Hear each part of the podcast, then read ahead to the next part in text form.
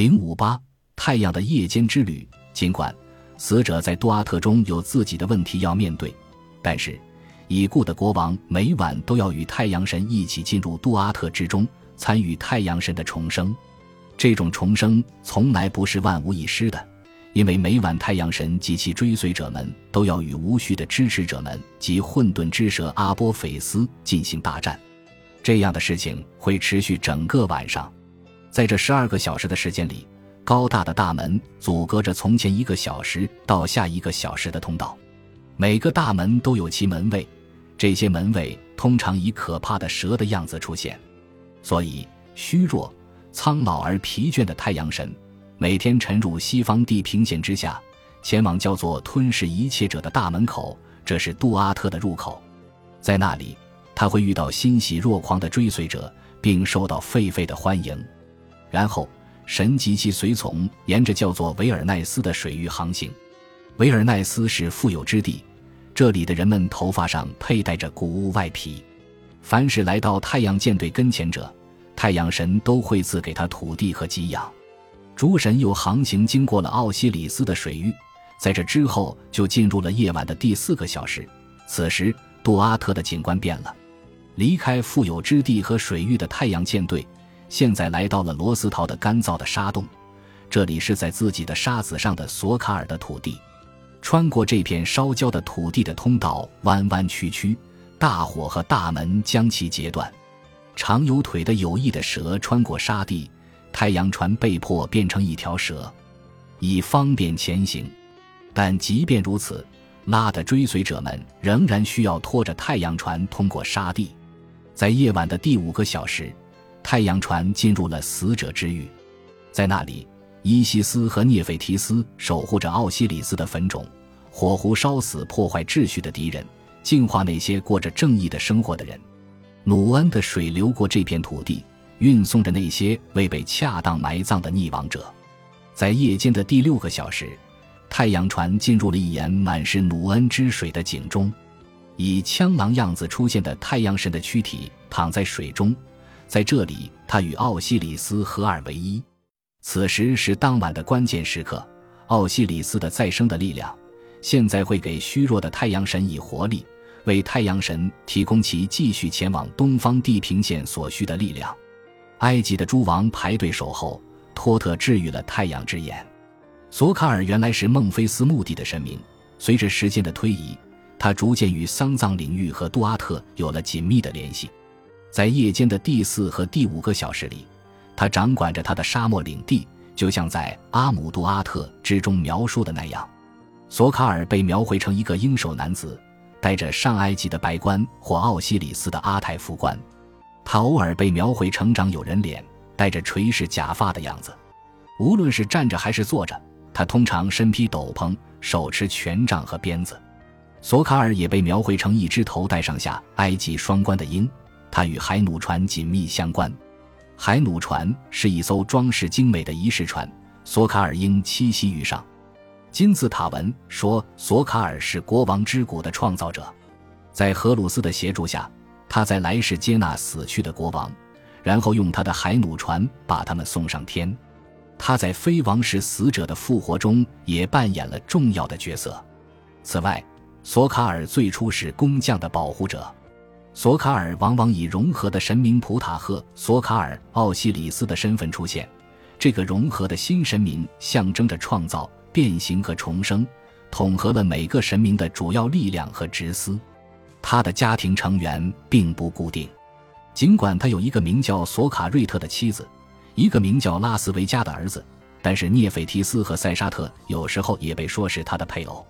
索卡尔所属的神圣集团也是不固定的。在孟菲斯，他与孟菲斯的克努姆、海尔拉曼威菲和瑟日姆组合在一起。但是，当他以太阳神的样子出现时，他与涅菲尔图姆、五个拉神的神圣女儿有关系。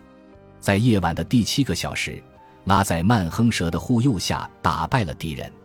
瑟特和伊西斯攻击混沌之蛇阿波菲斯，而其他神在蝎子女神塞尔凯特的帮助下，用绳子套住了阿波菲斯。在镇压了无序的支持者们后，太阳神的追随者们惩罚他们的敌人。一个蛇头怪物捆住奥西里斯的敌人，割掉了他们的脑袋。现在第八个小时到来了，获胜的太阳神为死者送上衣服。同样，在第九个小时，太阳神为死者提供衣物，而其他神拿来谷物招待死者。在这里，奥西里斯的敌人也被处罚，不过这一次是在法庭上进行的。头顶大蛇的女神们照亮了道路。太阳船在第十个小时抵达了深水和高岸之地，这里有一个长方形的水池。荷鲁斯把居于其中的溺亡者救起来，使他们能获得一个好的来世。在第十一个小时，诸神为东方地平线上太阳神的重生做准备。拉的敌人被消灭殆尽，某些敌人深陷火坑而脱身不得。以蛇的样子现身的伊西斯和涅斐提斯，把王冠带到了塞斯城。一条名叫世界的环绕者的蛇恢复了太阳的活力。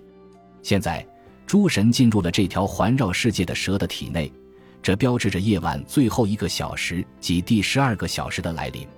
一些年龄较大的神拖着太阳船穿过蛇的身体，他们从蛇的嘴里出来后就变成了新生的孩子。黎明来临，太阳枪狼凯普利恢复了活力，变得年轻起来，飞向了天空。书神将太阳神举起，适时关闭了太阳神背后的杜阿特大门。太阳在双狮子炉体上升起来，新的一天开始了。以上描述基于新王国时代王墓墙壁上抄写的名为阿姆杜阿特的来世文献。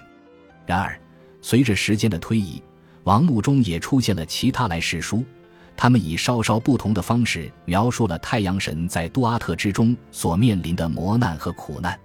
例如，大门书的重点是太阳船在通向黎明的旅途中必须通过的那些关口，描绘了太阳船上的太阳神的公羊头八，曼亨蛇以盘曲的保护性姿态环绕着太阳神的八，胡和西阿护佑在太阳船两侧。大门书还描绘了第五个和第六个小时之间的奥西里斯审判大厅的场景，在这里，一头作为无序的象征的猪被吓跑了。不可见的敌人躺在神的脚下，在第六个小时，助手们带来了太阳神的尸骸，但是其身体是不可见的。与太阳神肉体的接触，使得接触太阳神尸骸的搬运者的手臂也不可见。在第七个小时，那的敌人们被绑在豺狼头的盖博之柱上，恶魔们对其进行折磨。在大门书的最后场景里，太阳从努恩中重生。